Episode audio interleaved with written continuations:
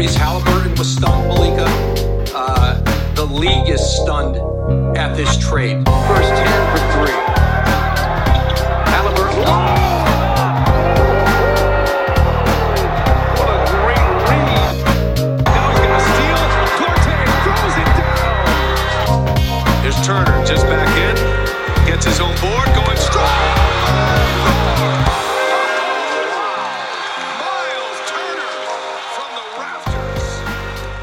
Welcome to another edition of the Indy Cornrows podcast. First and foremost, Happy New Year. I guess this will be coming out either today or tomorrow. So it'll be coming out either uh, the day before New Year's Day or on New Year's. No, I mean, Jesus. It'll either be coming out on New Year's Eve or the day before New Year's Eve. There we go. I can I can word. I hope that you had a Merry Christmas, Happy Hanukkah, Happy Kwanzaa, whatever you celebrate, however you celebrate. Regardless, I hope that you are enjoying uh enjoying the perpetual Saturday that is the last week of December. Um, joined as always by my co-host, colleague, and good friend Caitlin Cooper. Caitlin, how are you doing today? I'm doing well. I feel like we get to enter into this podcast in such a much better place than we did the prior one. Like Yes. last podcast, we were talking about how they couldn't hold on to late game leads, and now we're entering into this one with them winners of four or five, only one game left in the year of 2022 against the Clippers on Saturday, a matinee game, and the team just feels like in a very different place to me. So Definitely. And nice. we we didn't have to record after uh you know, you can't surrender a late game lead if you just are down 20 the entire time, like what happened to the Pelicans. So um do you know that that's Yeah. the first game this year and last year? I think that I have not rewatched.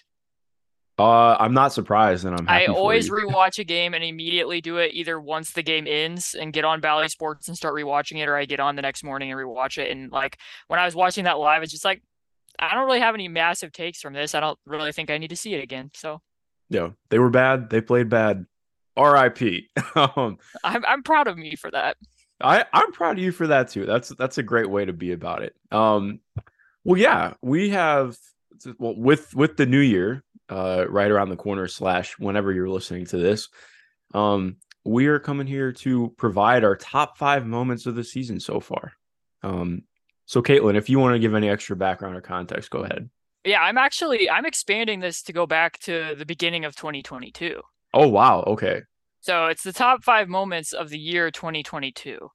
Um, I think most of them will probably, given what the last year's been, most of them will probably come from this season. Mhm. I don't know what you've picked and you don't know what I've picked, but um, I'm excited for this. I think we're going to have some fun things to look back on from last year as well, given what the current um, context of the team is. So, t- do you care if I just go ahead and tip it off with what I have from last year?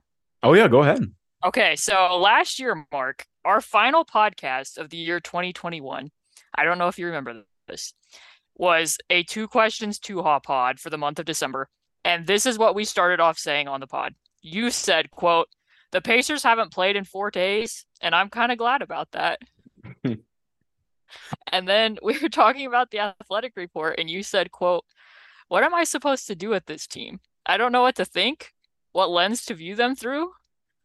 And we both just said, you know, it's kind of difficult when it feels like a bunch of trades are going to happen, but they haven't happened yet. And we were just kind of waiting and that. And the Pacers at the time, I believe, were in the middle of a six game losing streak. So, very, like I said at the beginning of this podcast, very different way that they're exiting one year and entering into the next now that uh, they've won four of five and it feels like there's been some some changes. So I don't want to be prisoner of the moment necessarily but I am going to be prisoner of the moment to a degree, and I'm just going to pick the last five games.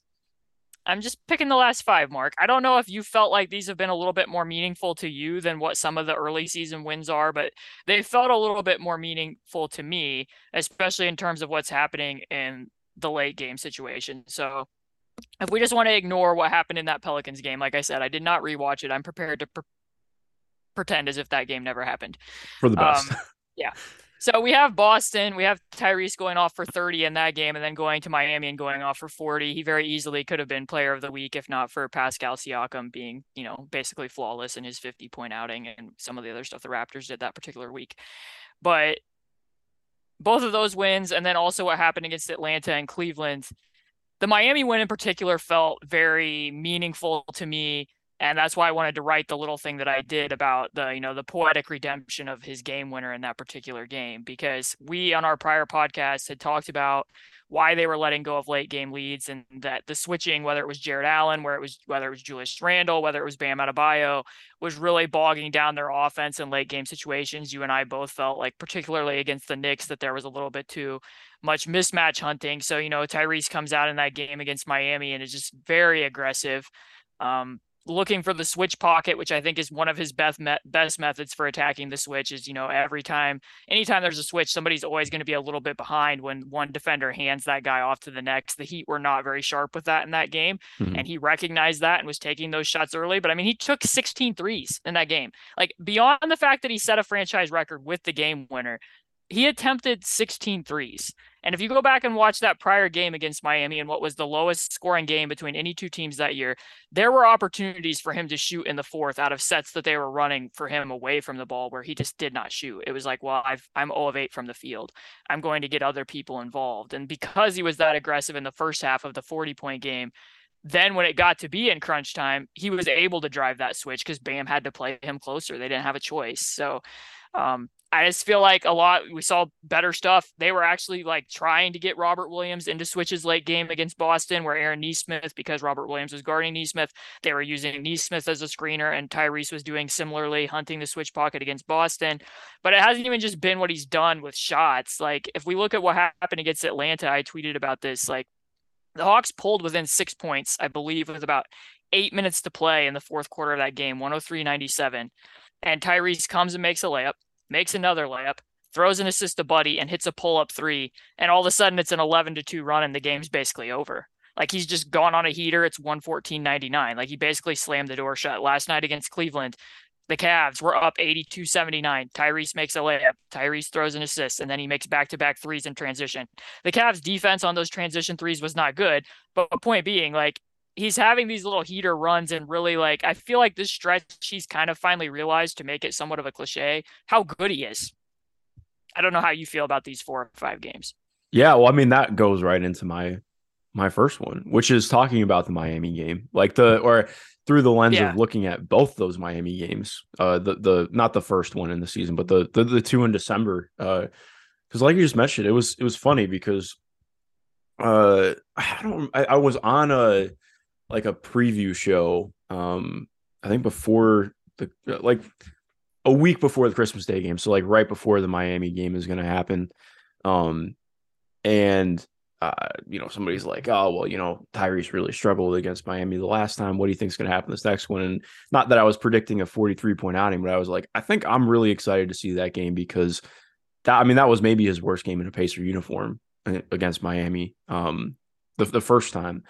And I I think just based on everything from his approach, from how he talks about the game, from how he seems to think about the game, like yeah, it felt very evident that he was going to come out and really try and rewrite what that looked like. Um, obviously in a meaningful way, and he did. Like that, like you just mentioned, I think seeing just the sheer difference between him and those two games was like that was that, that's the kind of stuff that makes me love basketball. Um, like having the the sheer difference in sample size and variance because you get to see so many people adapt to things if they really approach it that way. And um, that was the kind of thing like you're talking about, like, you know, like, from the direct quote, which uh, I do remember saying that. Uh, I, I I'm there with you with how this last five games has looked. I think I still have a lot of questions about you know what the team is or isn't going to do by the trade deadline. Um, which I, I, don't know. We're probably never going to talk about that today, but like, um, it it just every it feels like every week progressively minus the early December, late November ride.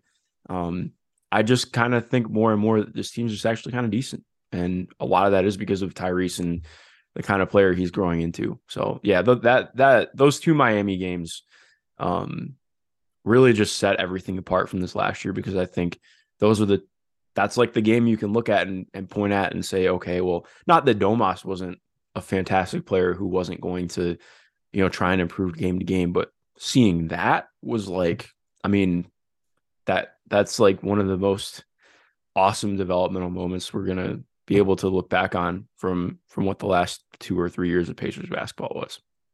Well, yeah, because I, I kind of relate it to this that you know, when the Nuggets were in the bubble and they were in those, you know, 3 1 holes and came back in those series, it was almost to a degree that the longer Jokic is in a series, the more he's going to be able to figure it out. Yeah. Like if you let if you let the Denver Nuggets hang around, he's going to be able to be a supercomputer and figure that matchup out. And that's kind of what this last stretch of basketball has felt like. That I mean, it's not like he's been doing stuff with the switch pocket all year, but it felt very deliberate that he was going to look for that early and be aggressive, whether those shots went in or not, which I mean, they were and how that impacted the second half and the way he was able to think through those matchups. Because I mean, like I wrote in that piece, I mean, they were effectively using him as the ghost screener and ghost flare action with the other point guard out there in the prior game just to try to move Bam to the weak side and get him away from the ball and give them another option to play through. And, you know, that game winner, he's getting a ghost screen from Nembhard and he's still on the ball. Like that was very significant to me. And then even last night against Cleveland, like we talked about it, having Jarrett Allen switching out to the ball against Tyrese when they played in Cleveland it bothered him. Like he had a few layups in the first half against that game whenever Evan Mobley wasn't out there. But when they got to the fourth quarter, the ball stopped moving and they kind of went back to what's been working for them last year or last night, which is they're not a team that isolates. They started using Buddy to ghost the switch again and what the two of their chemistry is. So um, they figured it out. And then you could also just see like what Nesmith did late in those three layups, which I about lost my mind from, including the dunk that you know, when he gets a switch against Jarrett Allen, he commands so much attention that Jarrett didn't want to release from him. Like he didn't want to release to go contest Nesmith on that one above the break drive. So it was just Nesmith basically, you know, tiptoeing right down open space to the lane to the rim. So yeah, I mean, you can just see how much that has impacted. So for me personally, I've been able to, I don't want to say poke holes, but kind of look at some of the stuff they were doing earlier when they were getting some of these wins and see like, you know, how exactly is that working? This almost feels like it has a magic quality to it. Is this going to wear off? And like what they did here recently, again, like I think that Boston probably played maybe the first half of basketball or worst half of basketball I've seen from Yeah. a team relative to their talent level. Miami switches weren't on par. Jimmy obviously hurt his ankle and didn't finish that game. I don't know what's going on with the Hawks completely. And I'm assuming that Darius Garland's wrist or hand or whatever was bothering him some late in the fourth quarter. But as far as what the Pacers were doing, it it felt more meaningful to me um, for a lot of reasons. So that was my number five, and I'm guessing that you picked the two Miami games as your number five, correct? Yes. Okay, so then I mean, since we already kind of talked about it, my next one was going to be the two game winners. Um, the game winner from Nembhard and the game winner from Haliburton, which we just discussed. Um, the thing that I liked about both of those two, which John Schumann at NBA.com pointed this out, but it, it bears pointing out again, is that last year at this point in time, the Pacers' record in the clutch through December 31st was 4 and 15. They won 11 total clutch games last year. They were 29th in the league in clutch win percentage at 11 and 34. This team right now through December 30th is 12 and 9 in clutch games. So they've already won more games in the clutch than they won all of last season. Um, and there is a degree of luck sometimes in clutch games and whether shots go in or not. We've seen Nembhard take similar shots uh, as the one that he made against the Lakers and he hasn't made them, but still like that brought back feelings to a degree of what we've said before the 17 18 season when Oladipo was making, you know, big clutch time shots and they really haven't had that since. And we can think back to Kevin Pritchard's inter I mean it wasn't his interview, it was the one that Miles Turner did with the Athletic where he had the quote within that article where he had essentially said like, you know, we need to get that real manufactured star and then he qualified that and said I need I meant somebody to help us in closing time. Mhm. And so far this year, they've had contributions for a lot of guys. I mean, most of that is being keyed by Tyrese, if we're being honest, but you know, he made the pass to Nembhard and he made the shot himself. But the other thing that I loved about both of those, which is why I wanted to pick them as a top pacer moment this year, is that like Haliburton's, you didn't feel like it could be scripted better. I mean, he's breaking the franchise record for threes on a 10th three to effectively end the game in a way that was completely different than what happened in the prior game for everything that we laid out. And Nembhard was just completely unexpected.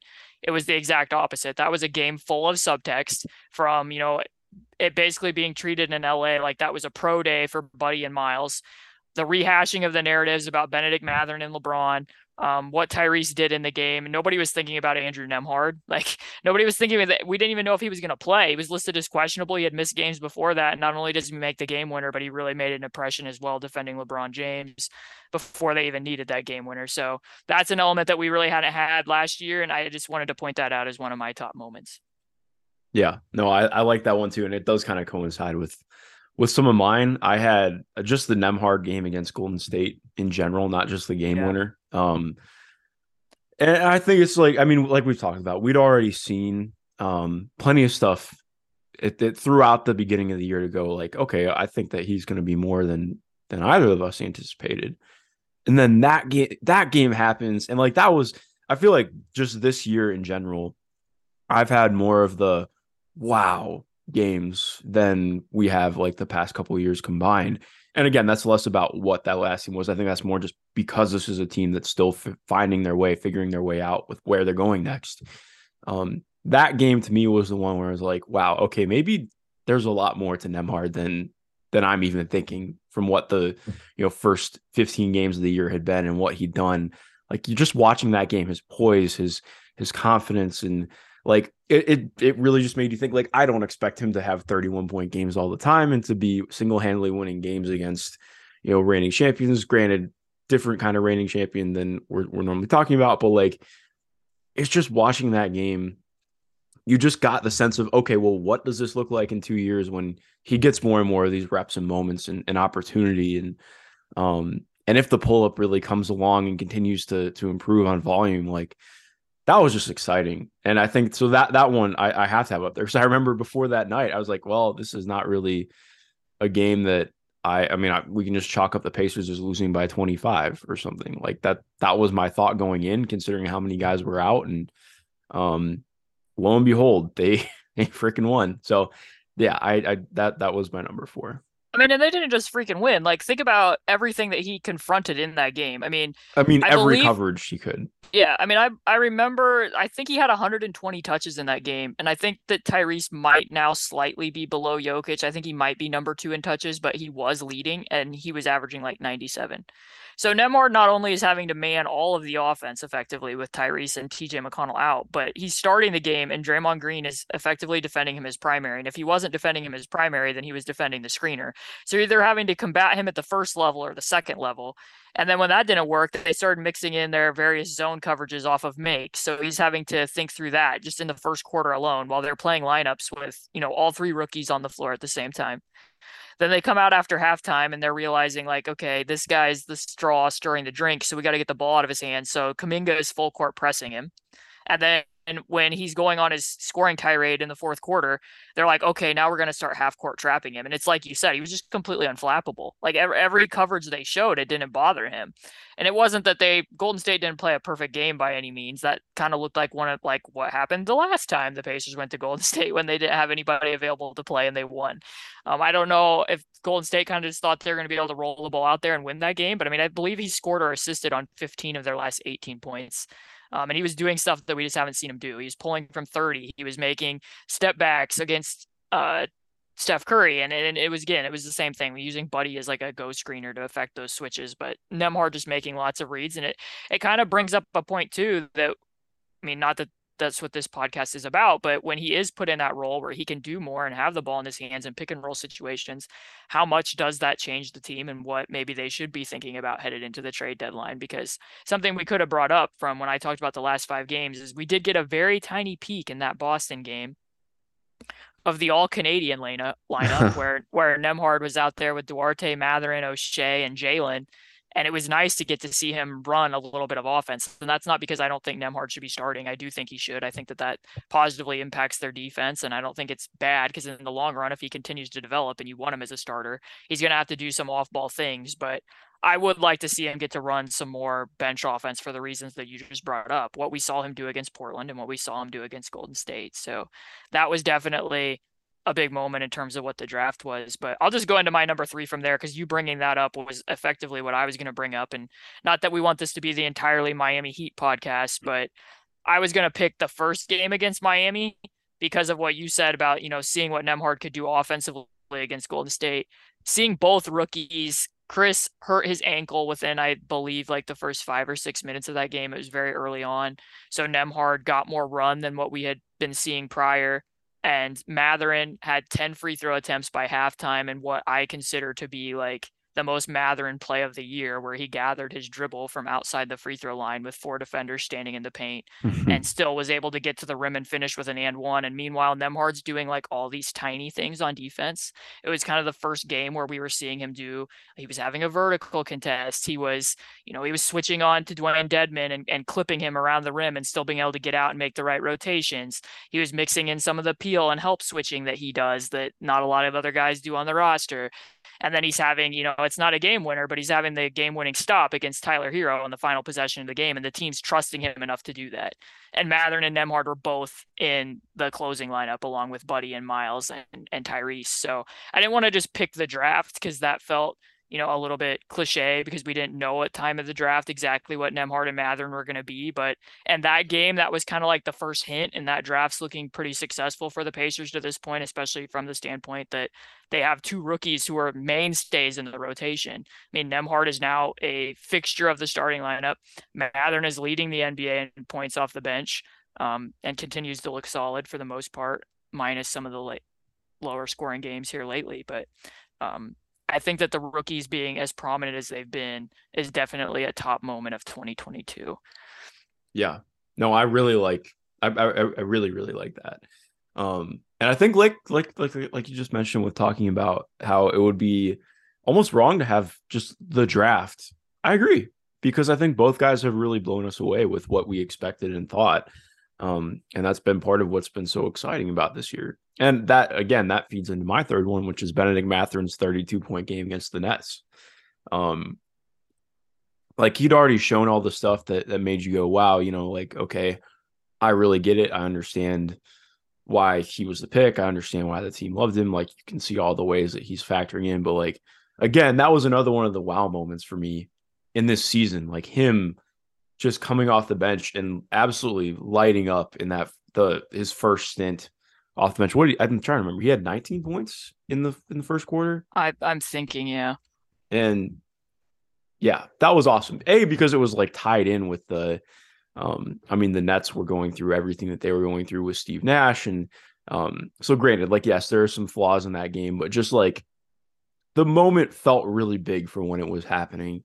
Um and it's a cool one to reflect on. Like going back and watching those highlights is is kind of euphoric. Um and obviously, like like you mentioned, there's been a little bit of fall off. He's hit kind of a rookie wall and is still learning uh, and feeling some things out. But that was just a that was a really special moment and cool moment and getting a feel for for Bennedict as a player.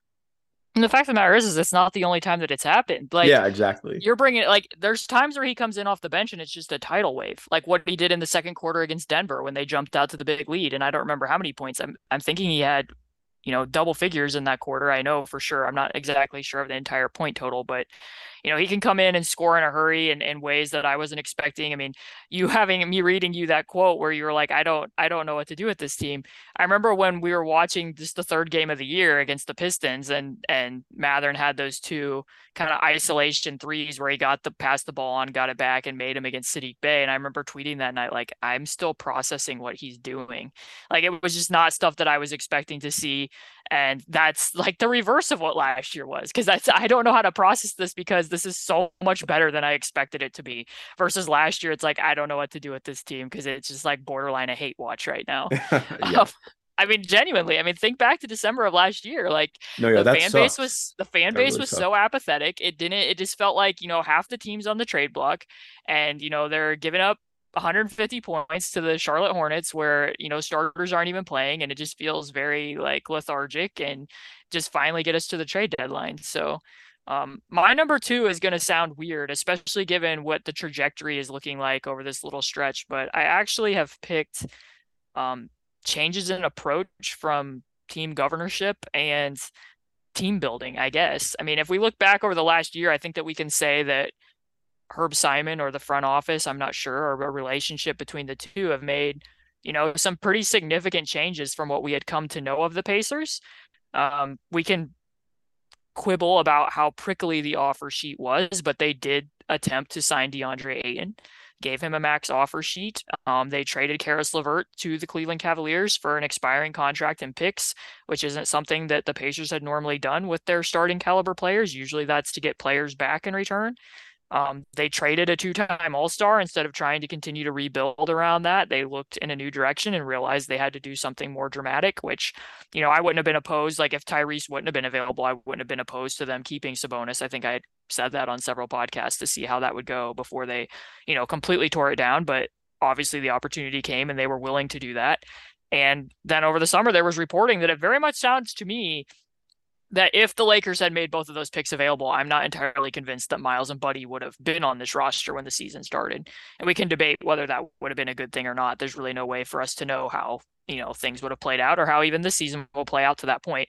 Point being is that it it may turn out that because of the way the team is overachieving and playing right now that they might end up doing things in a very pacer way in the end anyways. They might end up, you know, being a tough out this year potentially in a playing game or in the playoffs. We don't know. And it might be that they hold on to veterans instead of trying to change trade them out for potential picks or getting a higher draft pick. But at the very least, it seems like they are willing to have an open mind and consider all possibilities instead of what it had been in the past, where it's like you just, you know, I love this little team and we're gonna keep, you know, rebuilding through the middle type of stuff. So it did it did feel like there was a shift on what they're willing to consider, I guess is what I'm I'm attempting to verbalize here.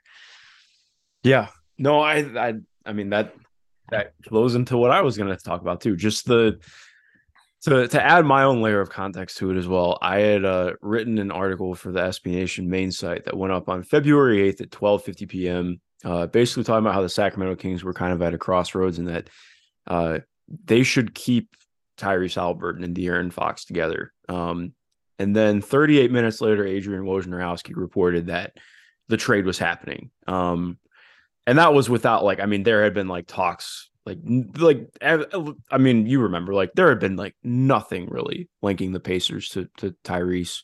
Um, that came out of seemingly nowhere. Like there, like it, it had felt like something was going to happen in Sacramento, but then that happened. Um, and I just remember like when I initially let everything set in, I was like, wow, I, I mean, I couldn't have envisioned that happening, and I still have a lot of questions about the team, but like that I just remember I think we texted each other. I was like, that's like the least pacer thing I could have imagined. Like I did there was like there was just like I did not feel like that was gonna happen. Um and I just remember again like that happening and it was uh it was kind of awe inspiring uh in a way. Even without being a fan of the team, I was just like, that's it finally feels like a just a really I, I want to see them follow up with it, but that's like the move that you make if you can. And uh and all this ever. I mean, that was uh, kind of a landmark moment uh, over the last year, and that it's that was not even a full year ago, which is wild to think about.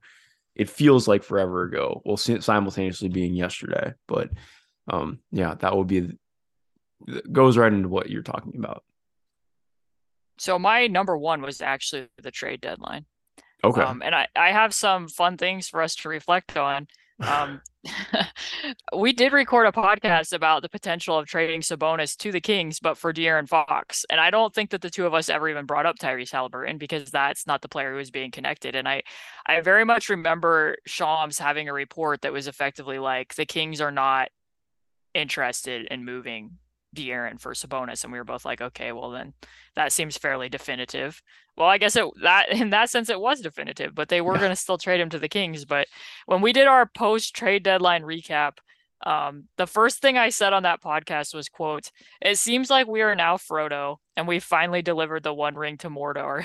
we're finally to the other side of carrying this burden." Mark, because like it had just dragged on for so long, and like you know, I guess we were going into the gray spaces and knowing that we were going to get to watch Tyrese. And like, as I, we were both very enthusiastic about them getting Tyrese. Um, another quote that we had, you said, when I saw that notification come up on my phone, I had to check to make sure it was real. And I said, if you're trading the team's best player, it needed to be for someone who already currently is capable of being a number one option or could could develop into that and be a better player than Sabonis. And we were both like, that's what Tyrese has the capability of being. That's what our conversation was. And you know, now we're 26 games last season into watching him. We're almost halfway through this season into watching him, and we're really starting to see that to blossom, which is why I wanted to pick those last five games. Cause I mean, that's the best way, like watching him play against Boston and watching him play against Miami um, it's it's like what we had said about him in the past. If you had anything to critique him about, it was at times that he was too deferential or sometimes what he does against switches. And in both of those games it's like yeah he just he's finally realized how good he is and that some of these shots really do need to be his. Um, and we're seeing that at full force. And not only just tyrese but also who i want to bring up here is buddy. Like at the time buddy was very much viewed not necessarily i think both of us saw him more favorably. I did not see him mm-hmm. as favorably as what he's been for the pacers especially this season. But I think that the national viewpoint of that was that he was the salary match along with Tristan Thompson, who never forget played four magical games for the Indiana Pacers. Probably will be a tribute video someday, but anyways, hmm. back to Buddy. Like this is the number one assist combo in the NBA, Mark. Tyrese and Buddy have taken more early threes than like 10 NBA teams.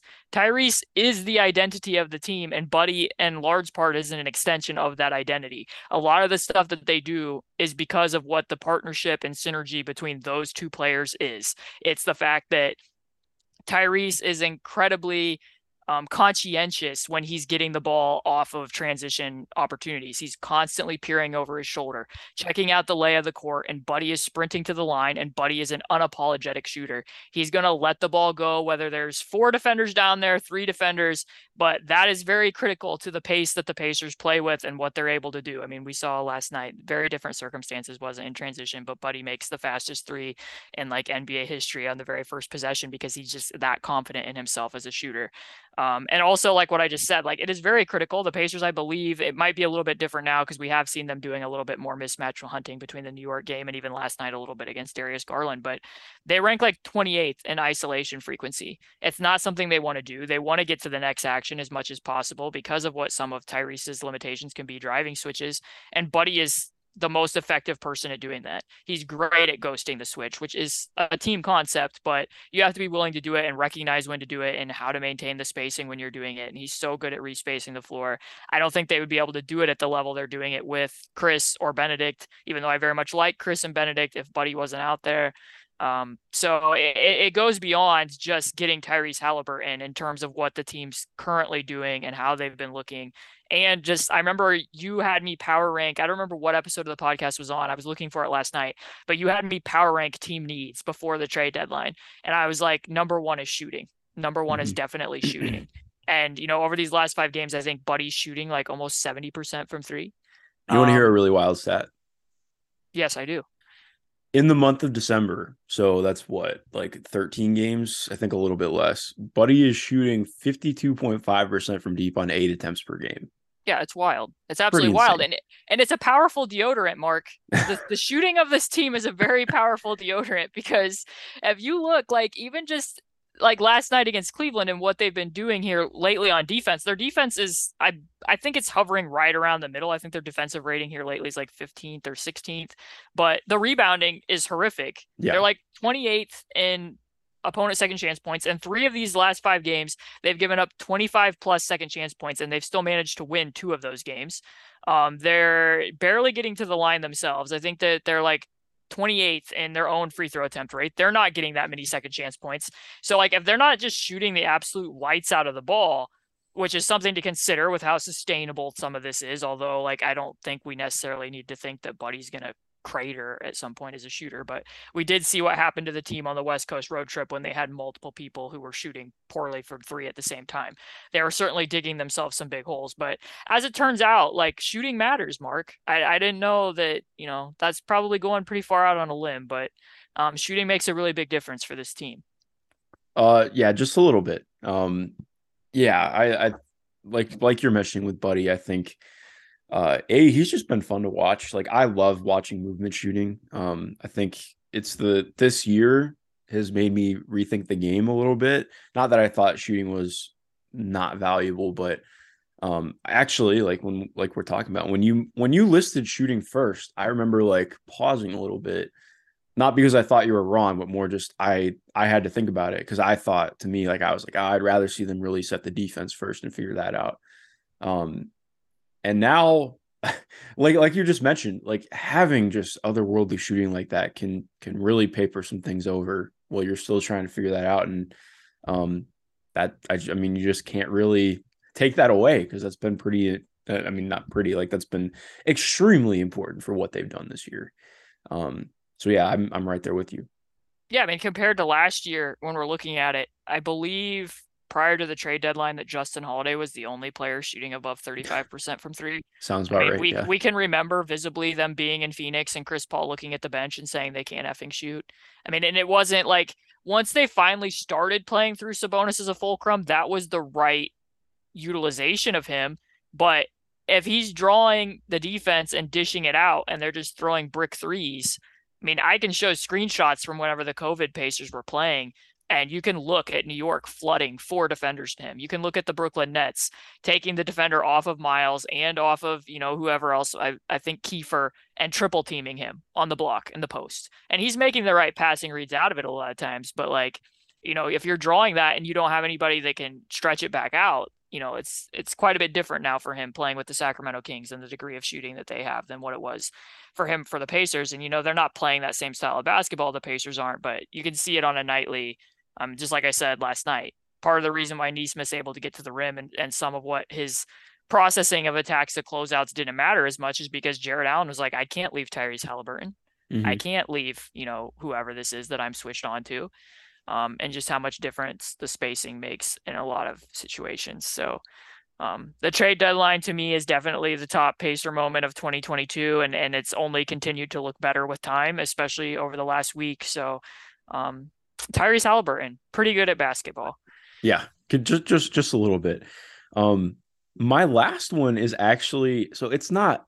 Uh, I, I didn't really have these in order per se. I think it's just how I ended up talking about them.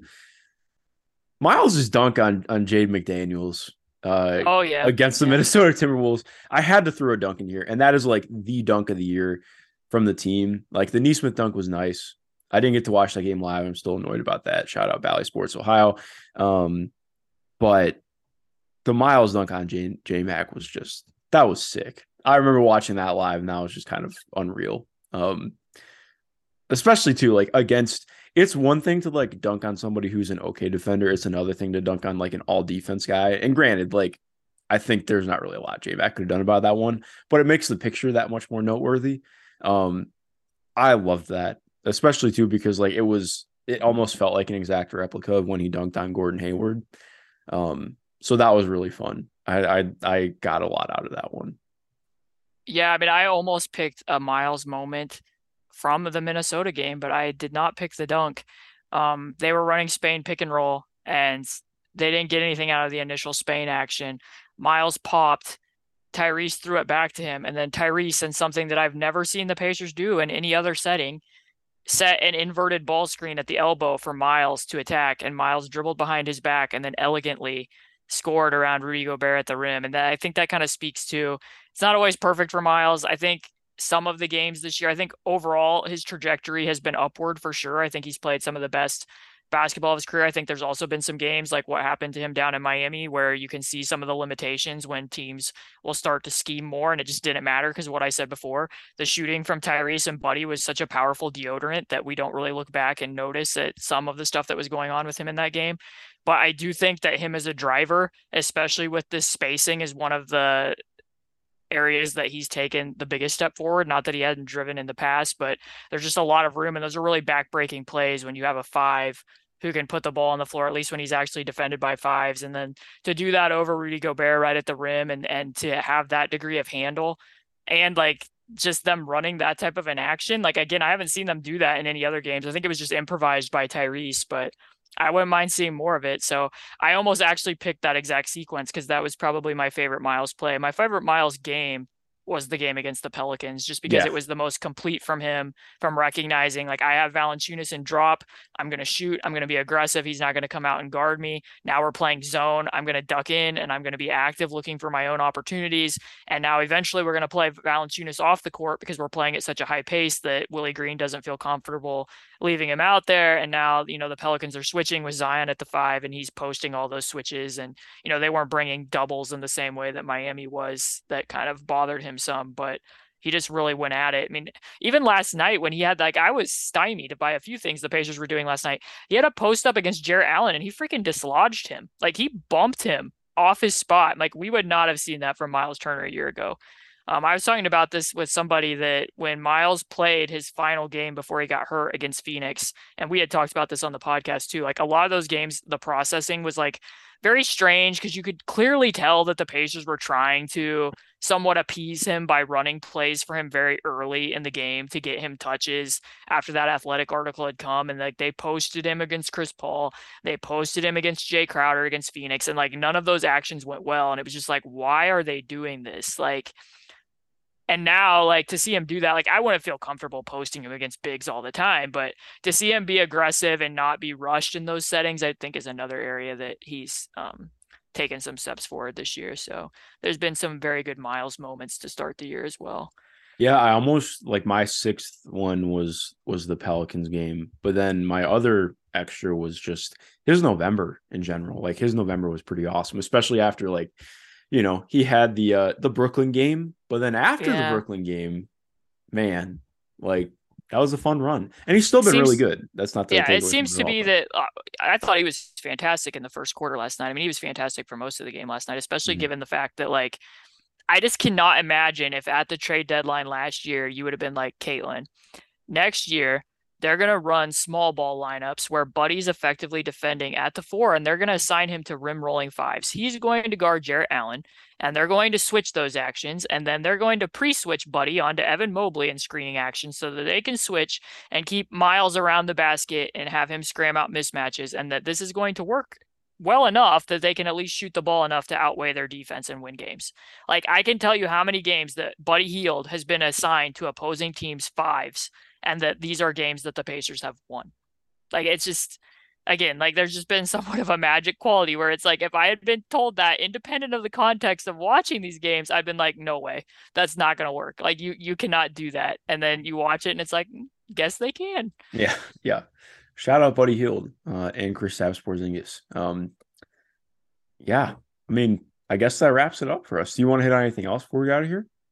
No, I think we're good. I just want to tell everybody to have a happy new year. I hope you enjoyed this podcast. I think that our vibes were pretty immaculate. Um, we only talked about good things here.